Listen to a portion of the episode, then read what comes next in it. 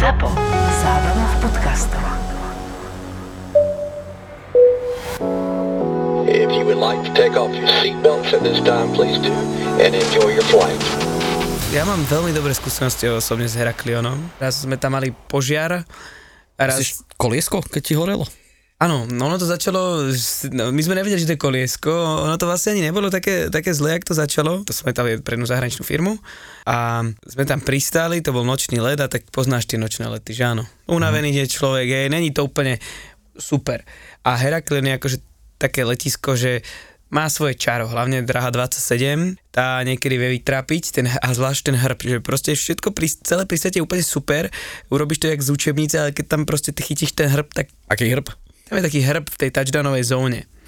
A proste tam, keď ho chytíš... tam retarder? máme tam, máme tam Aby sme spomalili, aby sme nezabudli. hej, hej. A aby aj pasažieri vedeli na nočnom lete, že sú už na... Že na treba stávať. Hej. Tak e, ja som, to bolo krásne, že prišiel som tam prvýkrát, že nočná, nočná linka. A Trafil si presne. to už si nepamätám, neviem vtedy, či som sadala ja tam. A to bolo dávnejšie ešte a to je to také letisko, že potrebuješ trošku skúsenosť. Ako nie je to nič hrozné, ale zase nepôjdeš tam, keď si začiatočnícky pilot zbytočne. Ináč je to moje prvé letisko, kde som letel prvýkrát v živote s 900 Som mal výborného kapitána, mi povedal, že Martin, že ak ti to nevadí, že ja by som to tam teda odkeroval, že ty potom let naspäť. Že jasné, spotený, rozumieš ma. No a pristali sme tam a za, robíme si tzv. after landing procedure. Jedno z toho znamená, že po pristati sme zasúvali klapky. No ale nezasunuli sme ich. Mali sme tzv. nožničky. Túto fotku potom eh, dáme ju aj na náš Instagram, aby sme, lebo je to ťažko vysvetliť, tam je budík, to sú vlastne klapky. Ľava a pravá klapka. A väčšinou ten človek vidí, teda tak by to malo byť len jednu šípku. Že zrazu boli dve. Nožničky to voláme, hej. Čiže klapky na jednom krídle boli v inej polohe ako klapky na druhom Áno, krídle. áno, áno, áno. Tak sme po pristáti teda išli, zavolali sme mechanikov, všetko, lebo sme to, najskôr sme to vyskúšali, potom sa to už ani nepohlo. Klapky sa nepohli, ľudia nabordovali a potom znova vybordovali po dvoch hodinách, čo technik povedal, že teda sú tam také káble a tie chýbajú. Takže sme museli 3 dní, sme zostali na Heraklione, Jak chýbajú. E, nechýbajú, pardon. Boli... Som rozmýšľal, že či vám ich myši boli- zožrali, alebo čo. boli, boli zničené, mož, boli zničené, alebo ja už neviem, možno skorodované, neviem. Niekto ale jednoducho zobral. tú súčiastku treba vymeniať, neviem, čo to, čo to všetko obsahovalo. A sme zostali 3 dní takto na Heraklione. Perfektné, hej. Ľudia mali predlženú dovolenku, ne? Hotely boli vybukované, takže našťastie my sme sa, my sme dostali hotel, neviem presne, jak to, jak to, lebo to nebola ani slovenská, ani česká firma, to bola úplne e, iná firma, pre ktorú sme lietali a pre inú cestovku. A teda po troch dňoch som tam mal ďalšiu linku, keď som sa vrátil a tá už bola úplne že vyšperkovaná. Tam sme prišli a už, už máš afterlanding procedure, e, nič nerobíš, urobíš si tzv. shutdown procedure a zrazu vidíš handlingera, ktorý ti takto máva, e, ukazuje ti číslo 2 a ukazuje takto hore, smere na krídlo. Endlinger A je ukaz- ten chlapík na tej ploche. Aby... To sme už vysvetľovali asi veľa, Neviem, ale tak, aby... veľakrát. Proste Áno. vidíš tam chlapa, ktorý ti, ti má sa postarať o lietadlo na zemi, ktorý nemá sluchatka. Buď vizuálne signály máme, alebo máme teda cez sluchatka a ukazuje dvojku, máva a ukazuje takúto osmičku uh, s druhou rukou. Čo to znamená? To znamená, že horíme. Čiže keď ukazuje hore, tak nám horí motor podľa všetkého. Keď ukazuje dole, horí nám koleso. Aj s kapitánom sme sa bavili, že no, máme, jak by povedal Juro, máme tu nejaký problém. Že. Pozdravujeme Jurka. Samozrejme. A teraz my sme nemali žiadnu signalizáciu. Ešte existuje tzv. engine tailpipe fire, čo môže za zadná časť motora horieť, kde tá signalizácia není, je to väčšinou palivo sa môže chytiť, ale toto nič, hovorím, je to možné, že vôbec nič také, čo urobíme teraz. Začalo, došli hasiči medzi tým, samozrejme. Ale ty si vidíš z kokpitu na krídlo a na motor nevidíš? I vidíš, samozrejme, musíš otvoriť okno. A st- urobili sme to, najskôr si ale nemôžeš... Bol si na zemi.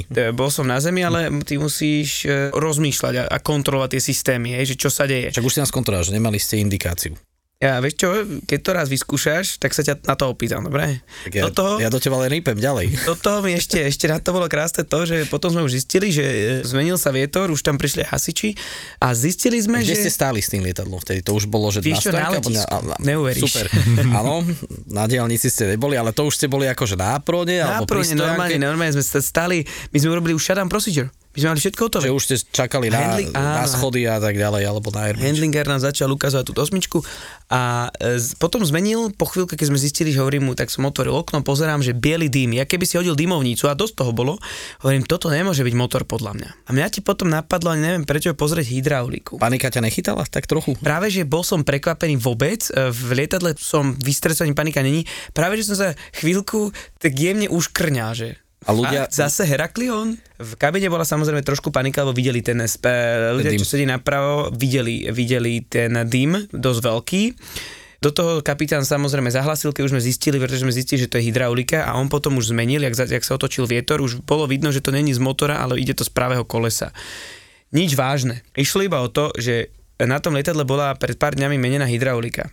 Hydraulika b na základe hydrauliky b fungujú brzdy. Takže ak sme vlastne brzdili, a roztrhla sa tam hadička, ktorá začala kvapkať na tie vrelé brzdy. Ona je z nejakej spe- špeciálnej syntetiky, ktorá by sa nemala chytiť, ale dym bol naozaj veľký, bol to nepríjemné. Ten handlingar, vieš, oni teraz do toho ti povie handlingar a teraz musíš sa rozhodovať. Vás musíš, hasili? Iba to vystriekali, dali nám tam aj taký špeciálny prášok, hnedý, mám to aj, môžeme to potom dať na Instagram, mám to odfotené. Najhoršie bolo na tom to, že ak už sme to teda vyriešili, tak sme sa troška, som sa začal rehotať, lebo bol som s tým istým kapitánom, s ktorým som tam zostal 3 dní na hoteli, predtým. A toto bol ďalší let, ďalší let po troch dňoch znova opäť. na Heraklion. Tak som sa strašne rehotal a do toho mi zavolal otec, už som mal zapnutý let, lebo môj otec sa bojí lietať a vždycky mu musím hlásiť. Budem hlásiť, keď budem mať 50 rokov, že som v pohode. A toto ja mu hovorím, počkaj, za chvíľku ti zavolám, horí mi lietadlo. Tak si ho upokojil. Tak e, položil som ho, riešil, potom vieš, už došli donútra schody, všetko, ľudí, ľudia odišli, vystriekali to, potom mus, došla kontrola, e, musel som ja podať správu, kapitán musel podať správu a tak ďalej. Samozrejme všetko prebehlo dobre, len sme mali nejaké to meškanie, znova sme museli zavolať technikov a všimol som si, ani neviem, čo to mňa napadlo, Stlačil som systémy, máme tam, ty si vieš prepnúť medzi motorovými a dru- systémami hydrauliky a zrazu sme mali nejakých 83%. A viem, že toto lietadlo malo často problém s hydraulikou a ja som si to zapísal, na začiatku sme mali 90 niečo. Tak sme vedeli, že teda nič vážne to není, no len oni museli dodržať postupy, ale boli takí vysokí profesionáli, že my sme nestihli ešte ani zareagovať a oni naozaj došli dve hasičské autá, došli handlingári, kontrolovali to, dokonca riadiaci okolo všetky lietadla okolo nás, ktoré pr- mali bisku nám odtiahli a poslali ich na iné stojanky, lebo sme počúvali tu, dokonca ešte aj ria- riadiaci zväži nám hovoril, že máme, máme dym z pravej strany okolo lietadla. Čiže naozaj profesionálny prístup na Heraklione, klobúk dole. Bolo to teda obdobie pred koronou samozrejme. A, profesionálne otcovi si kedy zavolal po tom, čo si mu povedal, že teraz nemôžem, horí mi lietadlo. Vieš čo, e, tuším, že po chvíľku, keď som si našiel 21 neprijatých hovorov a 31 asi správ, že zavolaj mi, že choď preč z lietadla. Hovorím, a vieš čo, to není dobrý nápad. Proste personál, sú, súkromné veci musíš úplne že zahodiť v tom lietadle a potom si môžeš sadnúť na pive s kamarátmi a porozprávať. Ale zážitok to bol výborný, lebo čakal by si stres, ale není tam ten stres. Dokonca niektoré veci, ktoré sa môžu stať, si uvedomíš, chvála Bohu, až vtedy, keď to, keď už si doma na tom hoteli, sadneš si a si povieš, no, dobre, rozumieš. Poďme spolu. Koľko si bol preč týždeň? Teraz som bol týždeň preč, dočasne sme teraz zmenili firmu, tak e, ma učili sme sa nejaké nové veci, lietali sme s novou posádkou, nové postupy, aj nejaké tie go-aroundiky boli, celkom to bolo dobré. V Nemecku konečne vianočné trhy. Zatiaľ ešte pomaličky sa rozbiehame, budúci týždeň to už bude zaujímavejšie. Spomenul si ten go around a rovno sa na to vrhníme. Je to vlastne, keď lietadlo nepristane, aby to ľudia pochopili, že ide pristať a keď tam sedíš jak ten pasažier a naraz sa zvýši zase výkon tých motorov a lietadlo ide hore. A si hovoril nejaké go aroundiky. Vieš povedať niečo, čo si tam mal? Ešte na toto je odborník Miloš, taký náš kanadský go-aroundista. Tak ja už som Gojeran zažil uh, v reálnej prevádzke dvakrát, no a ten Gojeran vlastne znamená to, že pilot nepristane, ale v poslednej chvíli alebo teda v nejak- nejakom bode toho priblíženia uh, znova začne stúpať, čiže spraví ten go around. A mne sa to stalo v podstate v Kanade, kde sme pristávali v Toronte a na poslednú chvíľku nám riadiaci letovej prevádzky mm, dal príkaz, aby sme vlastne prerušili pristátie a pokračovali, alebo respektíve spravili tento go around, pretože na dráhe bolo lietadlo, ktoré pristávalo pred nami a tým pádom, že tá prevádzka v Toronte je dosť hustá a nebolo jasné, že či to lietadlo stihne e, tú dráhu ako keby opustiť ešte pred pristá- našim pristátím, tak e, nám dal riadiaci príkaz spraviť go around, čiže sme museli stúpať a to pristátie sme nevykonali. Čiže ale pristal si potom v podstate kvázi na, na druhý, na druhý Jasné. pokus na tom istom letisku. Predpokladám, že to bol taký kanadský go around, že? Že ti začal vysvetovať 20-30 sekúnd a iba si počul, nič si mu nerozumel, iba že go around. Áno, bola to taká uh, kanadská angličtina, kde, kde ten povel neznel hneď úplne jasne, ale začal nám vlastne najprv hovoriť dôvod a až potom nám na konci Áno. povedal, že spravte go around, čiže chvíľku to trvalo, dokedy povedal vlastne to, čo chce. Tak v Kanade tam je veľa vecí, keď dostaneš nejaký p- bod, ktorý máš letieť a teraz on ti povie, že prosí direct to crazy woman, teraz rozmýšľa, že čo to hovorilo. čo, čo to hovorila, musíš to niekde aj nájsť, že áno, a potom ti povie how is your ride a to znamená, že či, či, teda, či to trase, akože aká je tvoja jazda, how is your ride. Tam je to zaujímavé, no, tam Are sú... crazy woman, čiže priamo k bláznivej žene? Ba, priamo bláznivej k žene, no nevieš, či máš do kabíny. tak sa volal ten bod? Crazy woman, to nikdy nezabudnem, je tam taký bod, že? Áno, áno, oni, oni majú rôzne tie navigačné body pomenované e, veľmi e, rôznorodo a smiešne, takže niektoré tie navigačné body fakt sa smejeme, e, keď, keď nám dá riadiaci nejaký príkaz. No a tá angličtina, tá komunikácia s riadiacimi, tým, že angličtina je ich materinský jazyk, tak e, je to trošku na inej úrovni a niekedy mám pocit, že je to ako, že majú pocit, aké by sa s niekým rozprávali na pive, lebo v Európe sa väčšinou tí riadiaci snažia rozprávať po anglicky veľmi zretelne, stručne. A dodržiava tú a, do, frázeológiu? a dodržiavajú tú frazeológiu, lenže tým pádom, keď, eh, keď ste v Kanade, tak eh, niekedy sa tí riadiaci ako keby opustia a rozprávajú sa normálne. Ale jasné, tam e, akože čo sa týka frazeológie letecké anglické, to vôbec. Tam to, oni majú vlastnú. On s tebou sa rozpráva. Úplne bez problémov ti vysvetlí, že prečo, ako. Úplne, že tá, akým som si na to zvykol, na tú, čo on chce povedať, lebo hovoríme, aby to house rar, vieš, že teraz som nevedel, čo to je, že again. A, a znova to isté. A potom som pochopil, že speak slowly, akože hovor pomalšie. How is your ride, mi povedal. Urá, už viem, čo Už vedel, že si teraz som rozmýšľal, čo to znamená, čo tým chcel povedať. tak potom, že no, že smooth, smooth, akože teda je to bezproblémové. How's your ride znamená, či máte turbulenciu. Áno, v ich jazyku to znamená, či máte turbulenciu. How's your ride? Aká je. je tvoja jazda? Ale čo sa týka napríklad tých bodov, ktoré dostávame ako aj v Európe, tak samozrejme dostaneš, že Crazy Woman a teraz, e, keď si tam, keď nemáš šajnu, tak to je vlastne také zariadenie, ktoré je v našom počítači zakodované tromi písmenkami. A teraz on ti povie, on ti nepovie skratku tých troch, väčšinou v Európe ti povie skratku, hej, ja neviem, prosík direct to Sevilla, vieš, že teda ideš na SVL, ale on ti, t- dobre, Sevilla je známa, povie ti Sierra Victor Lima. Tam ti povie Crazy Woman a ja to nezaujíma. A teraz ty to hľadáš a poz, musíš si pozrieť letový plán. No je to také, že zaujímavé tam, tá ich angličtina je to. Dobre, vráťme sa ešte k tomu go. To je jeden z takých dôvodov, že prečo sa to môže udiať, jak si hovoril, že lietadlo pred vami nestihlo opustiť dráhu, ale tam je viac dôvodov, prečo sa musíš rozhodnúť, v podstate nedotiahnuť to pristátie do konca a veľa ľudí sa toho bojí, veľa, veľa ľudí má, má strach z toho, že muselo sa udiať niečo strašné.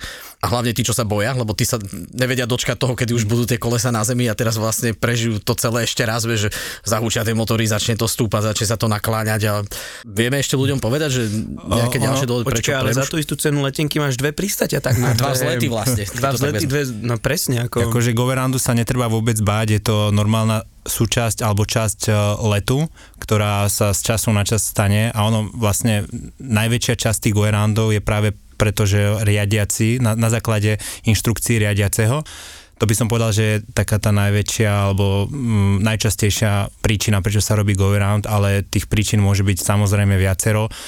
Veľakrát stačí, že napríklad pristáva lietadlo a zahlási, že malo bird strike na pristátie a vlastne vtedy sa musí dráha zavrieť a všetky lietadlá, ktoré boli za ním na priblížení musia spraviť go around a musí sa spraviť inšpekcia dráhy. A to je vlastne normálna vec a je to práve pre bezpečnosť toho letu, aby no, dajme tomu, keby je padnuté na dráhe nejaké zbytky toho vtáka alebo dajme tomu, že mo- mohlo to byť aj niečo iné, mohlo to byť, že mohli zraziť napríklad zajaca na dráhe alebo rôzne takéto veci spojené s týmito záležitosťami, takže je to vlastne pre tú bezpečnosť Bird strike, aby ľudia vedeli, je to v podstate stred s vtáctvom. počas letu. Tak. Alebo ešte aj na zemi môže byť. Čiže áno, ten, a veľakrát, nie veľakrát, vždycky, keď sa ten goerán robí, tak je to určite bezpečnejšie, jak ísť tvrdohlavo vtedy pristávať. Za to, za to sa to robí, lebo tá bezpečnosť je prvorada.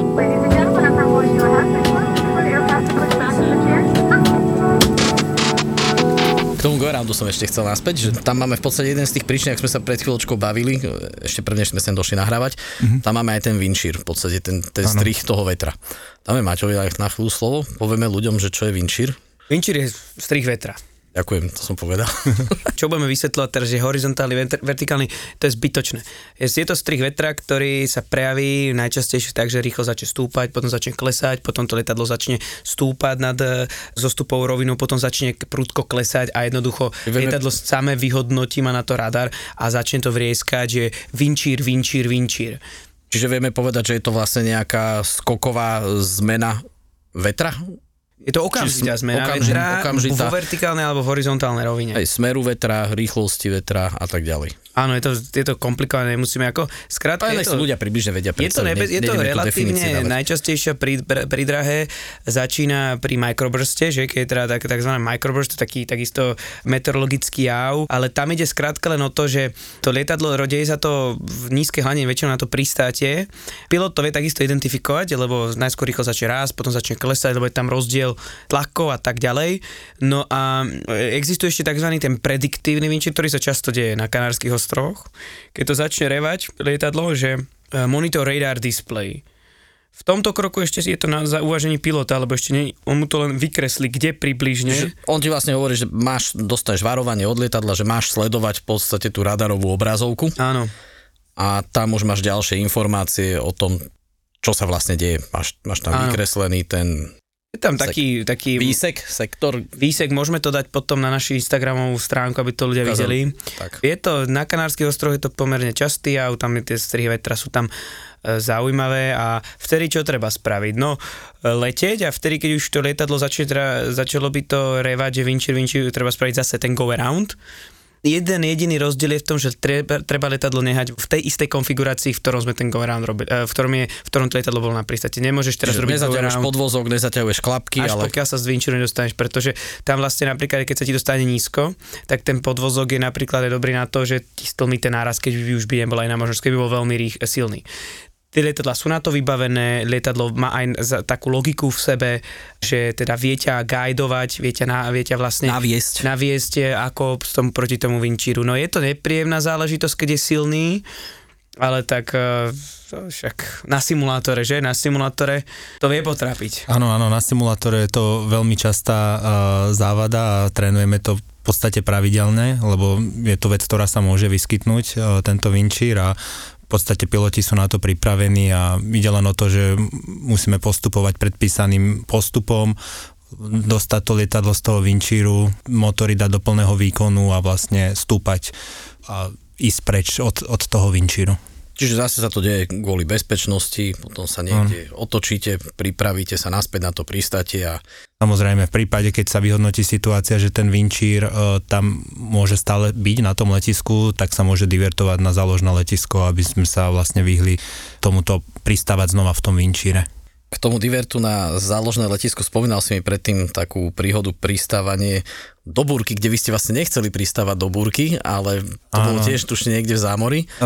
Bolo to pár rokov dozadu v Taliansku na letisku. Ja, v Taliansku, pardon, ja som myslel, to Kanada. to bolo v Taliansku a v Taliansku je známe, že vlastne tam tí riadiaci sú dosť takí svojskí, by som povedal a e, pristávali sme, v podstate boli sme už na tom konečnom priblížení, čo už v podstate máme vysunuté klapky, podvozok sme tuším ešte nemali, ale v, videli sme pekne na dráhu, za, za dráhou bola v podstate, bol búrkový mrak, už bol, boli aj nejaké, už aj pršalo v podstate z neho.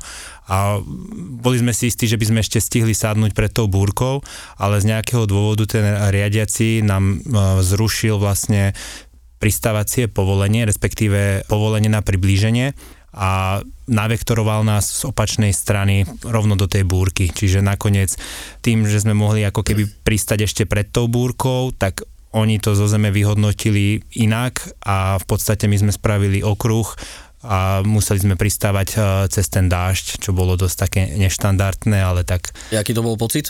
no, Že ste umili lietadlo, nie? Jasné, poumývali sme trošku lietadlo, stierače, uh, stierače stierali, čo to dalo, ale, Tak som trouby. ale sadli sme v poriadku. No to sa smeješ, ale je to tak. Keď, Však vieš, stierače stierajú, to je jasné. Napríklad, keď rozmrazuješ, že v Kanade, keď sme rozmrazili každú chvíľu, tam aj kvôli jednej vločke si musel rozmraziť celé lietadlo, tak eh, to bolo potom tam t- t- ten sajraj tam na tom lietadle zostane, tá anti, jak to mám nazvať, eh, po, po, Rozmrazovacia tekutina. Rozmrazovacia tekutina, to teda zostane, dáš jednu búročku, kokos, to lietadlo je úplne jak nové. Umieš, jak nové. Jasné, firma ušetrí nejaké peniaze na, na tom, aby nemusela umývať lietadlo. Áno, áno, presne. No ale čo sa týka tých divertov, si už divertoval?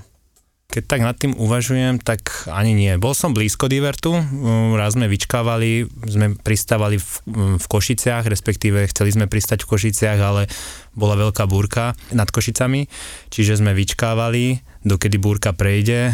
Chvíľku to trvalo, našťastie sme mali veľa paliva, už sme rozmýšľali, či pôjdeme do Bratislavy, do Budapešti a nakoniec búrka prešla, takže sme sadli a tiež sme trošku pomývali lietadlo a bolo všetko v poriadku.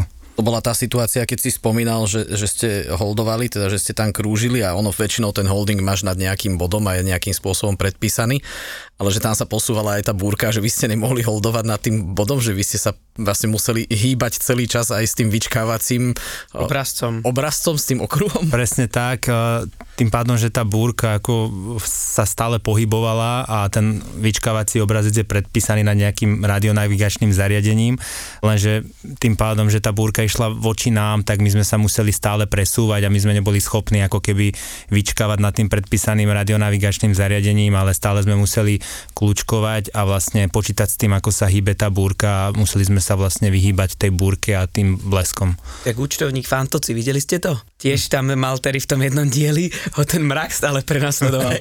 Účto, neviem, či to bol mrak účtovnícky, ale čo také. Mi to teraz pripomínalo, že tam behal a vami vlastne behal mrak. za nimi, hej. No. Ale nedobehol nás. Ty si mal Maťko divert, čiže Ja musel som si mal- odkloniť, Ja som mal toto leto. odklonili vás na, na iné letisko? Odklonili sme sa my. Odklonili ste sa, tak. To bolo v našej zodpovednosti, leteli sme s jedným veľmi dobrým kamarátom, no a pristali z sme vedeli už aj riadiaci, že to počasie není úplne, není to úplne rúžové. Teda ono to bolo na tom radare rúžové, ale, ale bolo to vlastne... Mali Povedzme, sme, že čo je rúžové na radare, nie, Jasné. nie je... Rúžové, nie nie je to- rúžové v realite, není to moc, rúžové není to moc dobré. je veľký prúser v, v reáli. No a tak e, už sme pristávali, sme sa dohodli, že teda to skúsime, no ale nedalo sa. Nedalo sa to spraviť, pretože jak sme sa blížili už na to klesanie, tak um, pokračovali sme na to priblíženie, ale už aj riadiaci nám povedal, že toto asi nie. A snažili sme sa takisto holdovať, vyčkávať niekde. Napríklad u nás je taký bod v Bratislave Jánovce, taký častý, lenže sa to nedalo. Tá búrka sa tak zvláštne ťa- ťahala síce od Viedne, ale pokračovala aj zrovna tými Janovcami, ale pre nás to bol relatívne ďaleký bod. Tak my sme si ešte taká možnosť, že si môžeme vy, vyžiadať vyčkávanie na akože present position, že z toho daného miesta. Tak sme to samozrejme tak spravili, no ale tiež nás chytala, eh, len nebola taká, ona bola strašne stacionárna tá búrka, nebola tak, nehýbala sa veľmi, nebola dynamická a bola presne nad bratislavským letiskom. Takže teraz skúšali sme to, pozreli sme si, v našom počítači palubnom je napísané, že koľko sme schopní vyčkávať. No a riadiaci nám povedal, že toto aj, aj teraz sa radil s meteorologom, že bude to zhruba na nejakú 3 čtvrte hodinu.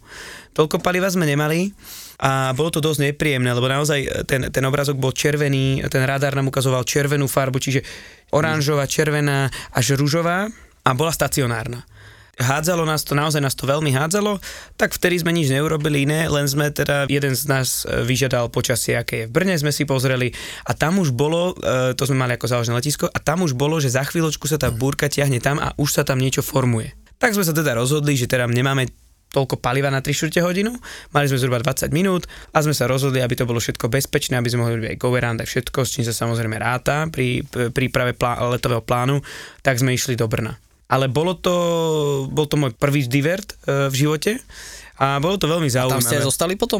Zostali sme tam asi hodinu, Norma nám vychádzala, ľuďom sme to vysvetlili, myslím, že po tom, čo sme tam zažili, že sme ani na prístroje nevideli, iba niečo rozmazané som videl pred sebou. prístroj motorov iba rozmazané, lebo takto triaslo, že som nevedel ani, ani nastaviť. Ja hovorím, ty kokos, však ani neviem, čo tam, čo tam treba nastaviť. No fakt niekedy prišla taká rana, že človek to nevidel, hej, ten, tie prístroje. No a potom sme teda išli do toho Brna, tam sa prehnala búrka, ale nebola taká silná a po zhruba hodinke sme dop- doplnili palivo, dostali sme nový letový plán a pokračovali sme do Bratislavy. Preto sa pýtam, lebo niekedy sa môže stať aj také, že tam pristaneš a neodletíš odtiaľ ani v, v ten deň. Priznám sa ti, že môžeš, áno, ale toto bola čisto taká, let, toto bola hlavne dôvod, teda letná búrka a dobre sme aj spravili, pretože treba pri diverte kalkuluješ hrozne veľa faktorov. Jeden z tých je, že máš Brno, záložné letisko, že áno. Ale do toho Brna, koľko dáš tých 737 Veľa ich tam nedáš. Neviem, mm-hmm. nechcem klamať. Oni by to vedeli naukladať možno na dráhu, áno. ale čo sa stane? To letisko ti zatvoria. Musíš kalkulovať, že musíš byť trošku rýchlejší pred tými ostatnými, lebo neviem teda, e, ktoré letisko na divert používajú v Rakúšane vo Viedni, ale čo keď aj on tam pôjde? Čiže preto sme museli, musíš byť rýchlejší. No. Nie, ja som len naražal na to, že aby si ľudia uvedomili, že keď sa niečo takéto stane, že pristanete inde, ako máte, tak zase je to kvôli tej bezpečnosti a že Samozrejme. ani vám to nerobí radosť, že ste niekde inde, ak ste chceli pôvodne doletieť, jak bol pôvodný plán a môže to spôsobovať aj určité e, také organizačné problémy, keby ste napríklad boli cez normu, že nemôžete letieť a teraz tam pristanete. Vy sa tiež odtiaľ musíte dostať, vás tiež doma čakajú rodiny, kamaráti, známi, ku ktorým máte tiež dohodnutý program nejaký po práci, čiže v prvom rade vy chcete pristať tam, kde pristať máte, ale keď sa to nedá, tak bohužiaľ Vtedy na to nemyslíš. Keď sa No. niečo takéto deje, vtedy musíš úplne svoj osobný to, to život... mi je jasné, že ty na ňo nemyslíš, ale snažím sa ľuďom vysvetliť, že to nie je, že by niekto im chcel robiť niečo na schvál, hej? Ja, že, alebo že, že, že, že, že dostávame o 20 minút viacej zaplatené. Áno, presne tak. Nie, nie, my tiež chceme ísť domov. Tiež sa domov tešíme a tiež sme neradi, ale v rámci bezpečnosti musíme vždycky vlastne Hlavne keď mal tak. vtedy eh, na Shakespeareovské slávnosti. Takže som ich nestihol. No. Kultúra Ale musí byť. Je, ono to je veľmi jednoduché, ja som zistil, že ono to je veľmi jednoduché vysvetliť tým pasažierom, hlavne keď to zažili. Tie turbulencie boli veľmi kľudní, čo je niekedy to je nezvyčajné. A je to niekedy horšie, ty to asi budeš lepšie poznať, e, keď to vysvetlíš manželke, alebo ja som to vtedy vysvetlila priateľke, že nestíham to divadlo. A ono to bolo takým štýlom, že no to vôbec, to ty si určite nechcel stihnúť, vieš. Áno, áno, kvôli tomu som zobral 180 ľudí, dobre, lebo nechcel som ísť do divadla, tak so, Takže soráč ľudkovia. nestíhaš večeru, tak však si to ohrejem, no.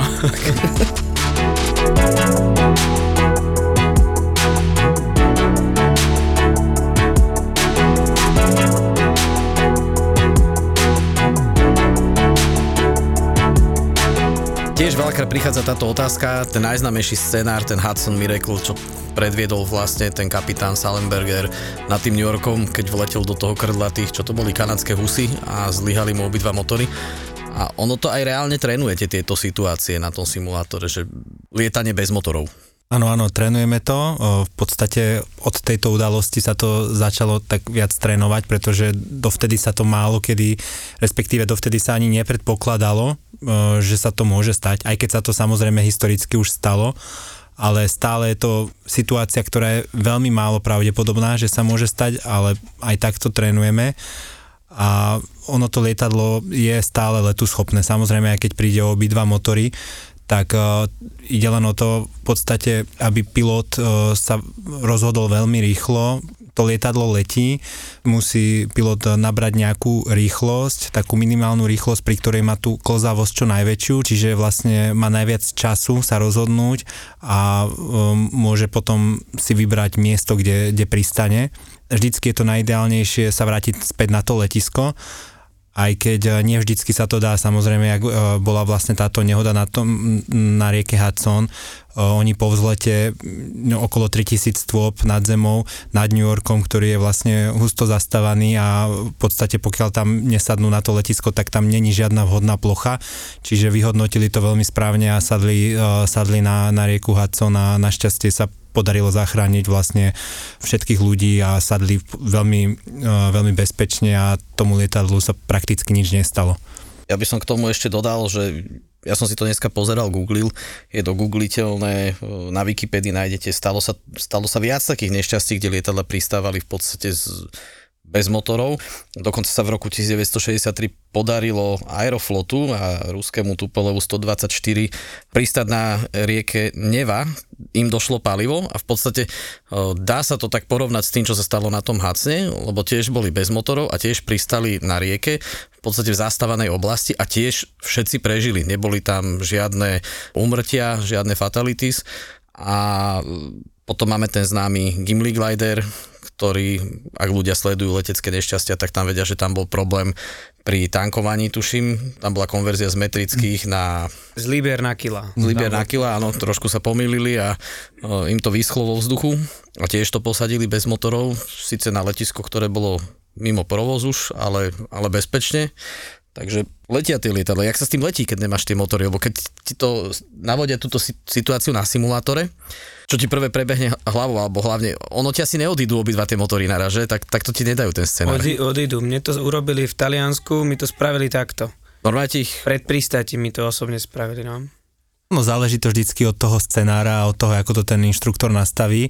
Väčšinou je to tak, že dajme tomu odídu obidva naraz a to lietadlo sa správa v podstate, tá riaditeľnosť toho lietadla je v podstate stále rovnaká. To lietadlo letí, ovláda sa to stále rovnako, len eh, chýba tam ten ťah tých motorov, čiže to lietadlo vlastne tým letom stále sa približuje k zemi. No a ide tam o to, aby ten pilot eh, čím skôr vyhodnotil tú situáciu, prípadne pokúsil sa nahodiť tie motory, eh, vykonal tie memory items, čo sú vlastne predpísané na, na túto závadu, v rámci ktorých sa on pokusí nahodiť tieto motory, no a keď sa to nepodarí, tak vlastne pristane na, na najbližšiu vhodnú plochu. Z tohto go around nespravíš. Z tohto go around už nespravíš. Pokiaľ tie motory nenahodíš, tak máš len jednu možnosť. Memory item sme oslovili, veľmi dobrá vec, možno tiež zaujímavá. povedať, že máš tam menej stresu, že áno, v tom, keď ti ne, nemáš tie obidva motory.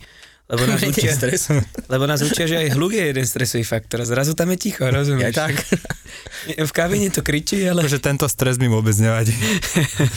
Tak potom vieš, tam máš ten vtip taký, že vrtula na single engine lietadle, že na čo tam je, lebo ona ovieva pilota, hej, lebo keď sa prestane točiť, pilot sa začne potiť.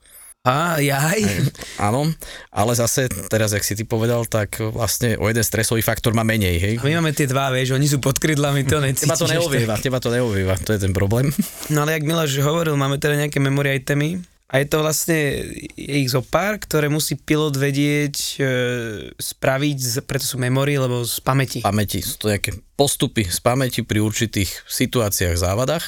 Tam máte tú knižku v tom lietadle, jak to vidia aj v tých filmoch, kde tie postupy napísané sú, ale napriek tomu máš k rôznym závadám rôzne tieto memory, ktoré musíš vedieť z pamäti, alebo jak hovorila moja babka, že musíš to vedieť, jak odčenáš o polnoci na spameť. Áno, presne tak. Musíš to vedieť o polnoci, keď ťa niekto zobudí. Na simulátoroch samozrejme na to skúšajú. Je to tam veľmi prísne. Je to od nahodenia motorov, tam je jeden na to memory aj ten, keď sa motory nahadzujú a nefungujú, nedajú sa nahodiť, až po teda tento, tento je celkom taký zdlhavý. A potom tam je ešte jeden taký zdlhavý, to vlastne, čo sa stalo aj tým Maxom, tak je na takýto, na takýto má memory item, na toto máme memory item a ten je tiež dlhý. Začína to, spomínam, hold control column firmly. Máš držať Barany. barany Silno. Silno. tak. vlastne ten uh, Quick Reference Handbook, uh, kde sú opísané postupy, ako riešiť uh, závady, ktoré sa môžu vyskytnúť na, v lietadle, v kokpite a väčšina z tých závad alebo väčšina toho, ako sa to vykonáva, je to, je to tak spravené, že to vlastne prečítame a vykonáme. Lenže niektoré tie závady sú také, že treba tam reagovať veľmi rýchlo a nestíha sa to, dajme tomu, čítať, preto sú tie memory itemy, že nie na všetkých, uh, nie všetky závady sú také, že si pilot vyťahne ten quick reference a má čas nájsť si teraz tú závadu, rozmýšľať nad tým, škrabať sa za hlavu, ale určité vlastne závady sú také, ktoré môžu ohroziť tú bezpečnosť toho lietadla veľmi rýchlo, tak preto treba veľmi rýchlo vykonať tie memory itemy. Není toho veľa tých memory itemov, tých závad, ale sú aj také. Jasne, a potom, keď ich prekonáš, tak potom, potom už ideš podľa toho Quick Re- Reference Handbook, Áno. podľa tej knihy, ktorá tam je, podľa toho manuálu uh, a tam sú ďalšie postupy, na ktoré už je viacej času, keď si vykonal tie predošlé, prioritné z pamäti. Presne tak.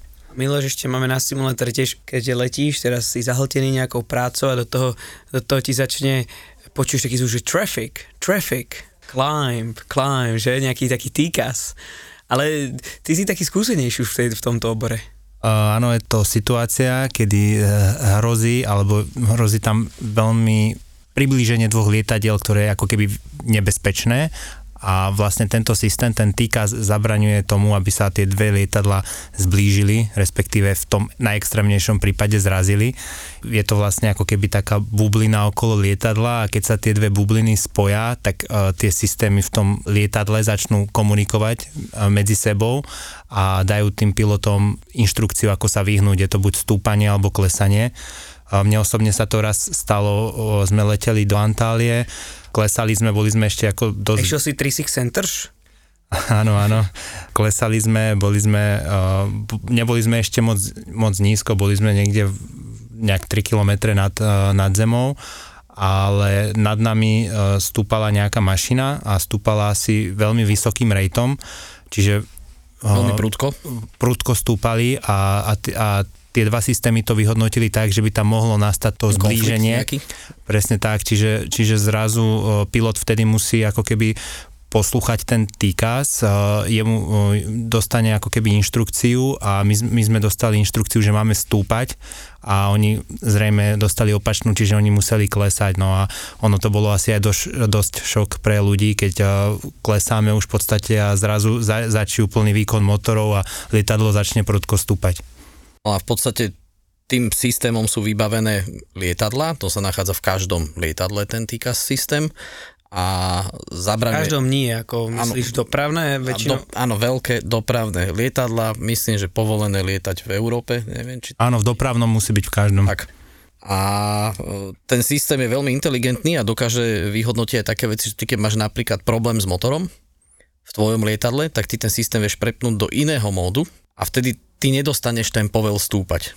Áno, pretože si není schopný na jeden Presne tak. spraviť.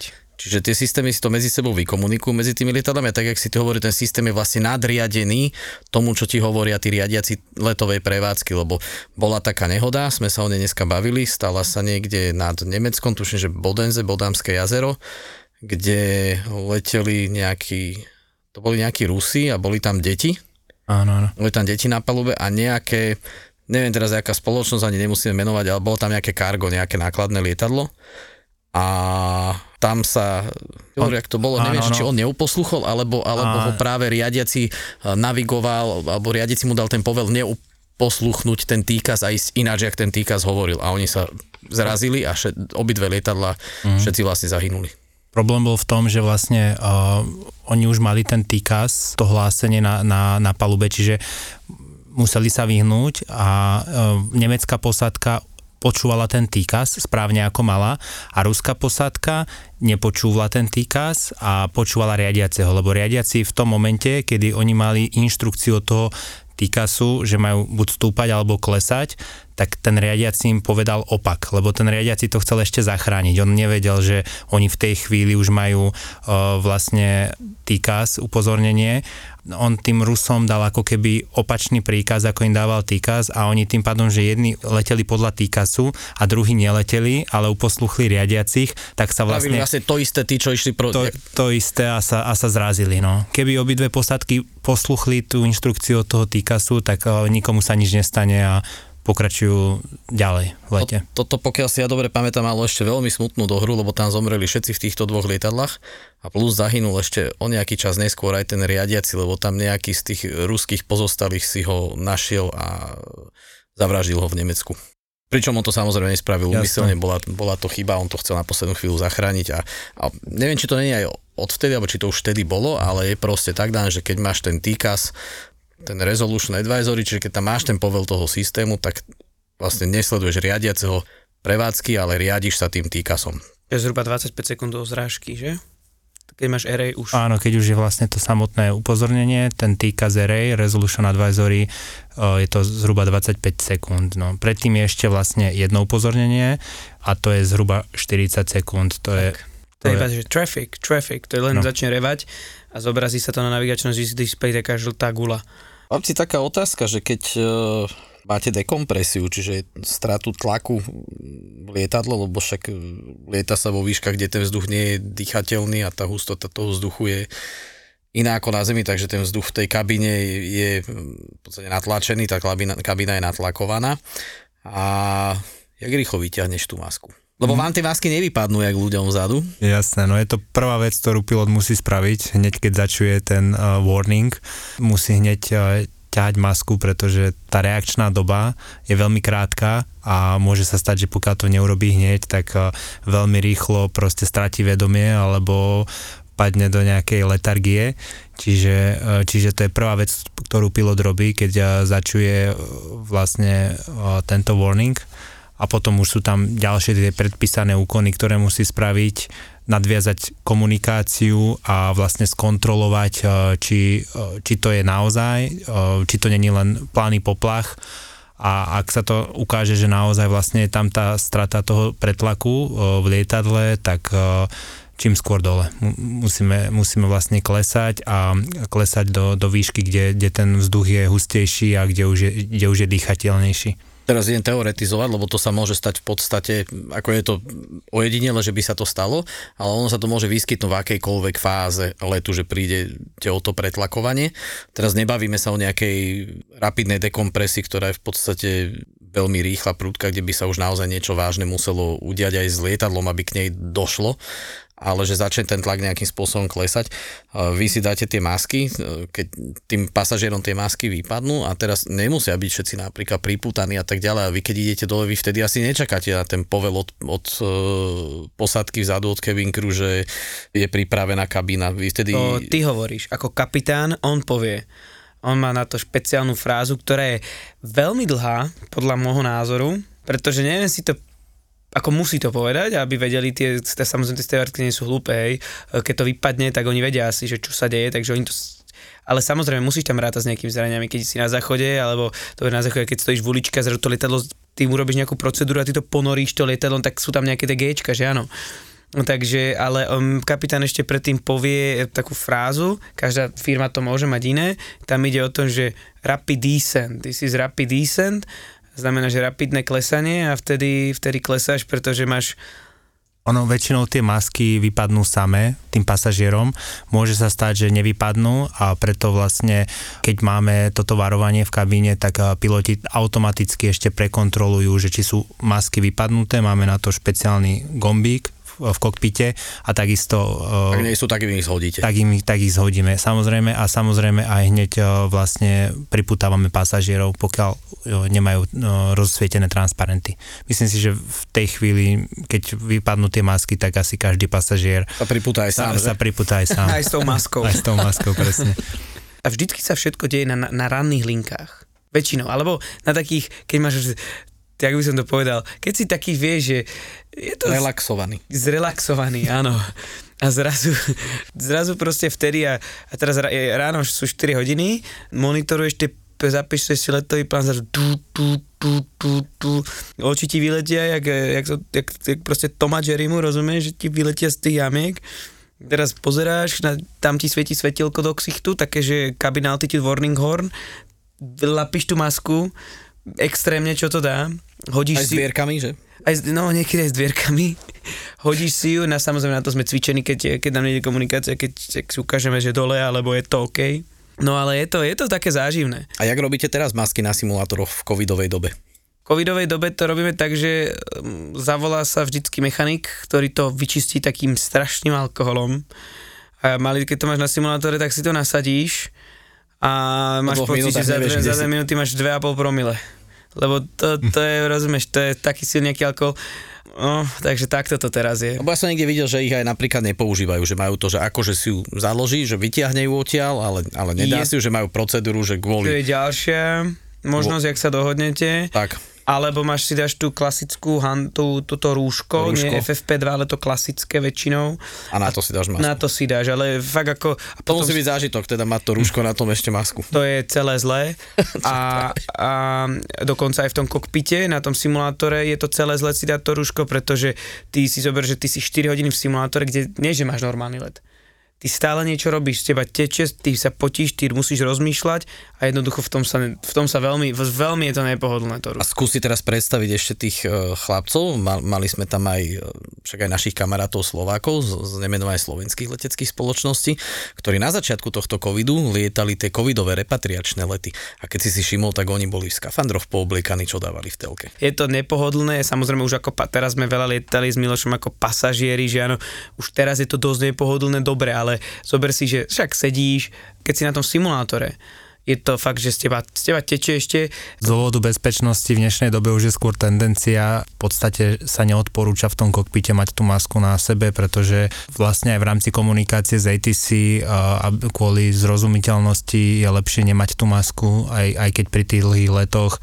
Sedieť tam v tej maske celú dobu v kokpite asi tiež pre toho pilota nie moc príjemné a potrebuje trošku aj dýchať ten kyslík, takže teraz skôr z dôvodu bezpečnosti sa tie masky nenosia. Samozrejme na začiatku, keď nikto, nikto o tom nič nevedel, nepoznali, nepoznali to, že každý sa bál uh, korony, tak uh, vtedy, vtedy boli tie opatrenia veľmi silné, prísne a lietali v tých skafandroch a bolo to veľmi, veľmi komické. Poďme spolu lietať. Bavili sme sa o také veci, že pilot incapacitation, v podstate, že nejaká inkapacitácia pilota, to sa tiež cvičí na, na simulátore. Čo to je? Ja som si hľadal ináč, že, že jak to po slovensky správne povedať, tak kámo som vygooglil, poč- počúvaj. Je to neschopnosť pilota, ktorý je súčasťou prevádzkovej posádky vykonávať svoje bežné povinnosti z dôvodu nástupu účinkov fyziologických faktorov počas letu. Krátka, krátka Čiže si mimo. Skrátka je to, že jeden je mimo, druhý funguje. Tak, a toto sa tiež cvičí na simulátoroch Áno. a tam mal Maťko k tomu niečo dobré, lebo vždycky ti to nejakým spôsobom oni nasimulujú túto Áno. situáciu. Ja som mal teraz takú dosť nepríjemnú, lebo to bola tá pomalá, ten máme takú, že okamžite ju rozpozná, že Rapid, proste že padne, má infarkt a odpadne, hej, Tráse sa niečo. To je, ona takisto není bezpečná, ale je, je, je v bezpečnej... Všimneš si to skôr. Všimneš si to, vieš zavolať stevartku. No teraz som mal na simulátore, neviem, kedy sa stihli dohodnúť, a e, bolo to, keď sme robili LVO, čo znamená, že Low Visibility Operation. Čiže keď je znížená, znížená viditeľnosť. keď sme znížená viditeľnosť a teda e, pristávali sme na, neviem, ktorá to bola kategória, asi dvojka, to už je jedno, sú kde niekoľko kategórií a vtedy pristáva vždycky kapitán. Teda pristáva samo lietadlo, ale kapitán je vlastne pilot letiaci. A ty ako druhý, ty to monitoruješ a máš tam určité kolauty, ktoré musíš tomu druhému pilotovi povedať a on ti vždycky musí skonfirmovať. My máme teraz taký nový kolaut, máme pri 1000, 1500 fitov sme mali jeden a v 1000 fitoch máme druhý kolaut. On mi potvrdil obidva, ale nepotvrdil mi pri e, minimách, že ideš na minimá. To mi už nepotvrdil. A to je naozaj už veľmi blízko, lebo to máš 150 fitov. Vtedy mi to nepotvrdil a stále sedel. Ja, mu, ja som sa na neho pozrel a vtedy už je riziko, ja som, prebereš kontrolu, sa vtedy pozrel, iba mi oči tiež z jamek vybehli a stlačil som, akože urobil som around z toho, čo som nemal spraviť, samozrejme, lebo v niektorej firme to musíš spraviť, v tejto konkrétnej som mohol pokračovať. Ja som si tú situáciu stiažil, lebo potom ten celý prílet je na mňa, ale e, áno, vtedy som to tak vyhodnotil, pretože pre takto, či, či som mohol alebo nemohol. Teraz zrazu je inkapacitovaný, ja som fakt nevidel nič. Mojou úlohou je sa pozrieť hlavne do prístrojov. Takže ja som ten governant spravil, pretože pre mňa to bolo, ja som fakt tú zem nevidel, riadiaci mne nehovoril, pre mňa to bolo urobiť automatický go around a potom som sa vrátil naspäť s tým lietadlom, všetko nastavené, necháš nejaké klapky a priletíš s tým.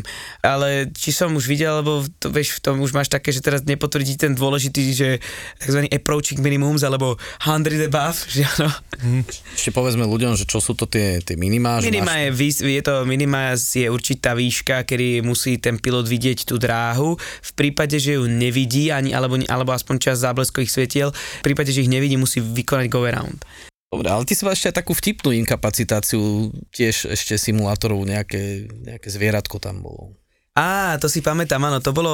To druhá pomalá, že? To, je, to bola taká, to bolo tiež veľmi nepríjemné, pretože to bola inkapacitácia, ale tá bola zase v tom, že ja som aspoň videl, ve, bola skôr nastala.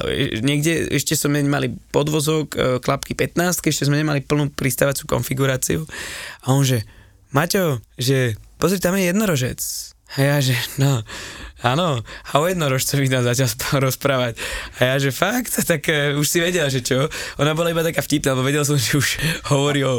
Už, už hovorí už hovorí z cesty a a, a zati- potvrďme ešte, že to sa stalo na simulátore. Na hej, nie- nie simulátore, to- to sme hovorili, nie? cvičí. A ešte raz to pre istotu opakujem, lebo Áno, áno, aby si tak- niekto nemyslel, že niekto videl jednorožca v Áno, že, že presne tak, takže tam sme, že vidíme, že vidíme jednorožce, že, tak e, to budú asi papy, že? To budú teda tie svetlá, ktoré, že takzvaný Precision Approach Path Indicator, to sú tie štyri, dve, štyri svetlá, ktoré sú dve červené, dve žlté, vtedy je to ideálne.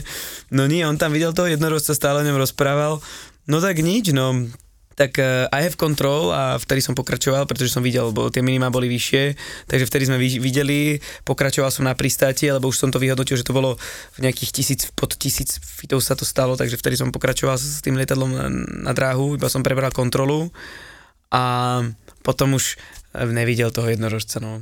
A ty s tým lietadlom neodroluješ, že? Keď pristaneš. No, ako, na tých- teraz first officer. Na tých našich mašinách eh, 737 eh, to býva z pravidla tak, alebo teda väčšinou, že ten tiller, čo má ako keby kapitán, Lantík. volantík, na, s ktorým je schopný ovládať to predné kolečko, tak je vždycky len na kapitánovej strane a first officer teda není schopný rolovať pri, pri nízkych rýchlostiach, čiže keď je inkapacitácia kapitána, tak sa pristane na dráhe, vyhlási sa, vyhlási sa núdza a e, ostane, lietadlo ostane stať na dráhe, potom už to musí už e, odtiahnuť nejaké autičko alebo A, a keď sa ti to stane, nemyslím takto teraz na approach, čiže na, ne, na nejakom približení na pristati a tak ďalej, stane sa to na letovej hladine, pôjdeš dať vyhlásiť, že či je pilot na palube?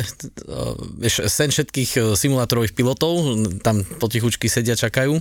Vidia americké doktora. filmy? Vyhlásiš do- doktora. Samozrejme, pilota. samozrejme najprv sa vyhlasuje doktor na palube a mm, ide o to, aby sa tomu kapitánovi čím skôr pomohlo, pokiaľ teda je to nejaká vážna situácia a pokiaľ uh, je tam teda nejaký pilot, uh, ono je to väčšinou tak, že veľakrát sa deadheaduje, dajme tomu niekto, niekto z, z tej firmy, ako keby sa presúva a vieme o ňom, že, že, že letí nejaký kapitán, ktorý je z našej firmy, tak v takom prípade, keby poznám toho človeka, alebo, tak. alebo teda mám istotu, že ten, Vieš, že je od vás? vie, mám istotu, že je z našej firmy, tak eh, vtedy by som, ako by som ho pustil do toho kokpitu, ale v inom prípade by som nepustil nikoho iného. Pra- Riskoval by si flight simulátorového pilota. Presne, A presne nevieš, či preto to, to... nevieš, čo to je za človeka. Presne tak. nepoznáš, Že či, tak jak ti to dokáže z ID kartou, keď neletí, e, alebo niečo. Na to sme trénovaní, to lietadlo vie pristať samé, ako som spomínal. Si na to trénovaný, takže určite by som tam ja k sebe do kokpitu nepustil nejakého cudzieho človeka. 100%. Samozrejme.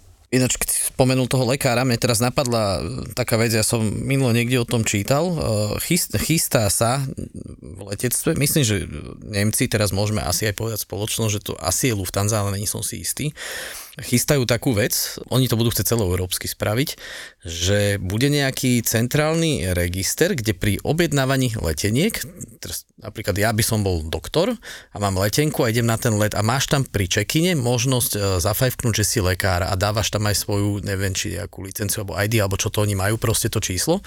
A tým pádom tie posádky na tom lete sú informované o tom, že máme tu lekára a ešte aj vedia, na ktorom sedadle sedí. Oni chcú spraviť to, že on bude krytý vlastne ten lekár poistné krytie bude mať od, ja neviem, kto to bude riešiť, ale on, keby spravil náhodou nejakú chybu, keď niekomu bude po, pomáhať, tak on nebude žalovateľný, mm-hmm. budú, budú ho kryť a takisto by chceli spraviť, že to možno časom roz, rozšíria, aby vedeli, že tam majú nejakých policajtov alebo vojakov, tým pádom oni nemusia vyhlasovať na celé lietadlo, nerobia paniku a týmto, týchto ľudí chcú motivovať tým, že budú mať lacnejšiu letenku alebo dostanú viac mil alebo niečo, ale mne sa tá myšlienka strašne páčila, No, že no.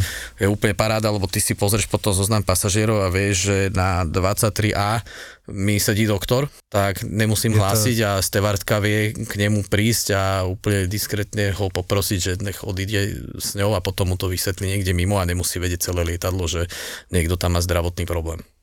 Určite je to veľká, veľká pomoc pri týchto letoch, keby vlastne posádka vie, že tam má doktora a určite by boli istejší a mali by väčšiu istotu, aj keby sa niečo stane na tej palube a mm, myslím si, že je to krok bezpečnosti. Je to dobrý nápad, a je to to dobrý strašne nápad. páčilo.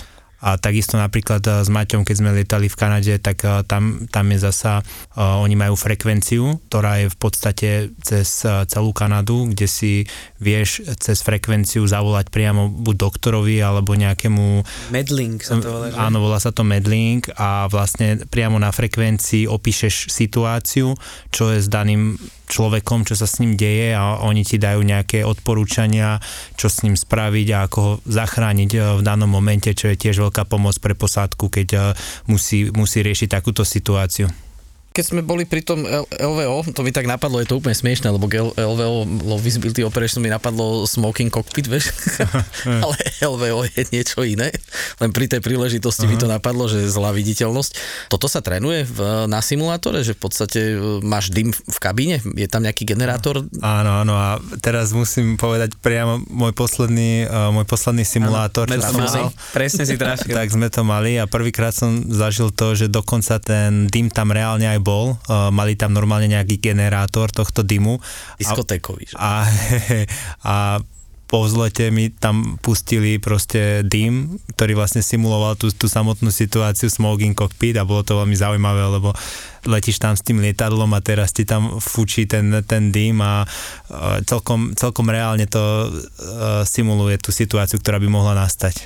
Videl si ako videl, videl som našťastie všetko, aj prístroje, aj, aj ako keby von z toho kokpitu na tom simulátore, čiže vlastne dali sme si masku, keďže je covidová doba, tak sme si ju nedávali, da, iba sme povedali, že dali by sme si masku a okruhom sme vlastne pokračovali a pristali sme naspäť na tom letisku.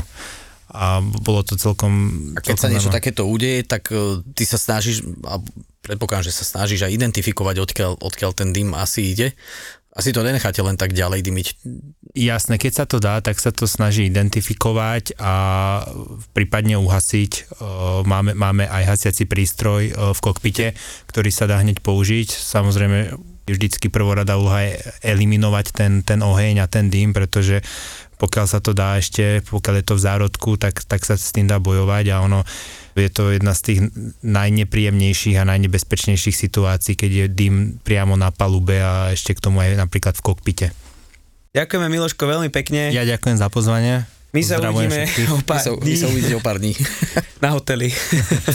Chalani z tohto podcastu majú samozrejme aj svoj Instagram. Sledovať a komentovať ich môžeš na Poďme spolu lietať, počiarkovník, podcast. Ešte raz. Poďme spolu lietať, počiarkovník, podcast. Tam ich nájdeš na Instagrame. Pre tých ľudí, ktorí radi chodia do Tatier, tak vedľa, vedľa Grand Hotela, robíme reklamu Grand Hotelu, Je ich tam veľa. a, a lanovkou na hrebienok, alebo niekde medzi tým, je taká stará stavba, pre mňa to k tým Tatram patrí, je tam taký kostolík postavený v takom alpskom štýle, čiže drevené trámy a medzi tým je to vyplnené murivom, vyzerá to fakt zaujímavo. Je to z roku 1888 a hrozí, že to spadne. Tak e, na www.pokladitatier.com nájdete združenie, ktoré sa snaží túto pamätku zachrániť, aby to tam stálo aj o pár rokov neskôr. Majú zriadený transparentný účet, ktorý takisto nájdete na tejto webovej stránke a kto by chcel, môže podporiť v podstate dobrovoľnou sumou. Aj euro pomôže, keď niekto dá 2, 3, 4, 5, vieš. Odo mňa chcel taký pán v Brezne, pred Teskom došiel za mnou, že fetúci, te máte korunku 2, 3 a ukázal 5, vieš, tak to koľko chce, toľko môže dať a podporiť dobrú vec. Čína je ďaleko a sezóna melónov ešte Je ďalej. tam napríklad múzeum melónov, je tam, je tam podivná malinká dedinka, kde sú len liliputi, gastronomicky šialené veci, masáže uši, ktoré vás môžu priviesť k orgazmu v raj. Neuveriteľné množstvo bizarných vecí je v Číne. Inak som prestal počúvať pri tom múzeu melónov, lebo ja milujem, zbožňujem melóny. Rozhovory zo zákulisia kníh. Podcast o knihách a čítaní s Milanom Bunom. Aké nové knihy práve vyšli a ktorú sa oplatí kúpiť ako darček sa dozviete jedine v podcaste Knižný kompas. Link na Knižný kompas na Spotify sme vám nechali v popise tejto epizódy. Stačí jeden klik a ocitnete sa vo svete kníh. IKAR predstavuje podcast Knižný kompas.